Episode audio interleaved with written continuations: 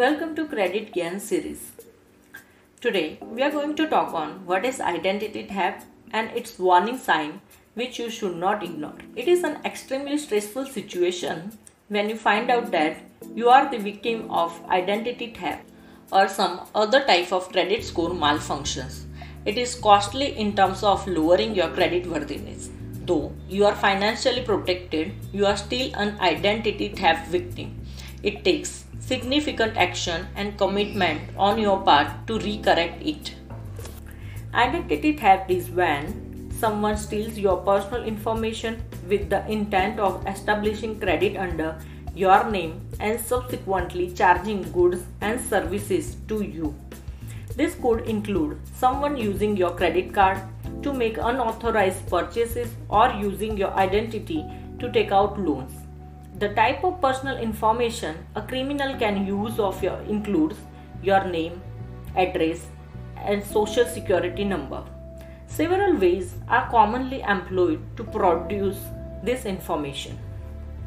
Obtaining discarded bills or statements, gaining possession of lost or stolen wallet, stealing your mail, acquiring a copy of your credit report through fraudulent and deceptive internet scam.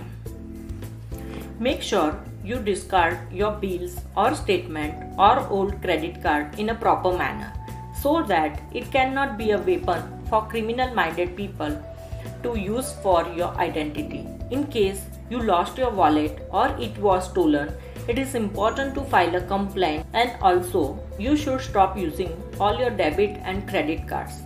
Beware of internet scam. You do not have to open each and every link until and unless it is from a genuine source. In India, four out of ten people have experienced identity theft. It also found that while sixty-one percent of respondents feel well protected against identity theft, sixty-three percent would have no idea what to do in case of an identity theft, and more than three quarters wish they had more information on what to do if it were to happen. One of the reports revealed that men are more prone to identity thefts and cyber attacks than women. About forty-four percent of participants who had faced identity theft were men, while thirty-three percent were women. Similarly, eighty-four percent victims of some form of cyber crimes were men, compared with seventy-six percent women. Compared with global peers, eighty-one percent Indians are more worried about their privacy. The global average is sixty-seven percent. We are sure now you would like to know how you can find that you are a victim of identity theft.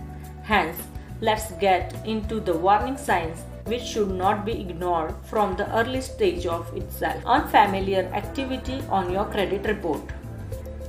Your credit report will list new credit cards as having been issued in your name that you never applied for or received, or account that you did not open and know nothing about. Charges for account you know nothing. You will notice unauthorized charges on your monthly credit card statement or bank statement. Missing or unfamiliar bills. You stop receiving monthly credit card statements or important bills altogether. In addition to that, you begin receiving bills from companies you have never done business with.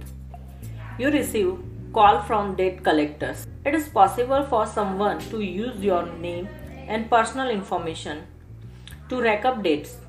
You begin receiving calls from creditors or collection agencies about accounts you know nothing about.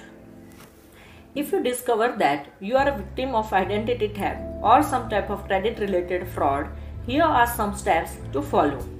Notify your creditors and bank immediately to discuss this issue.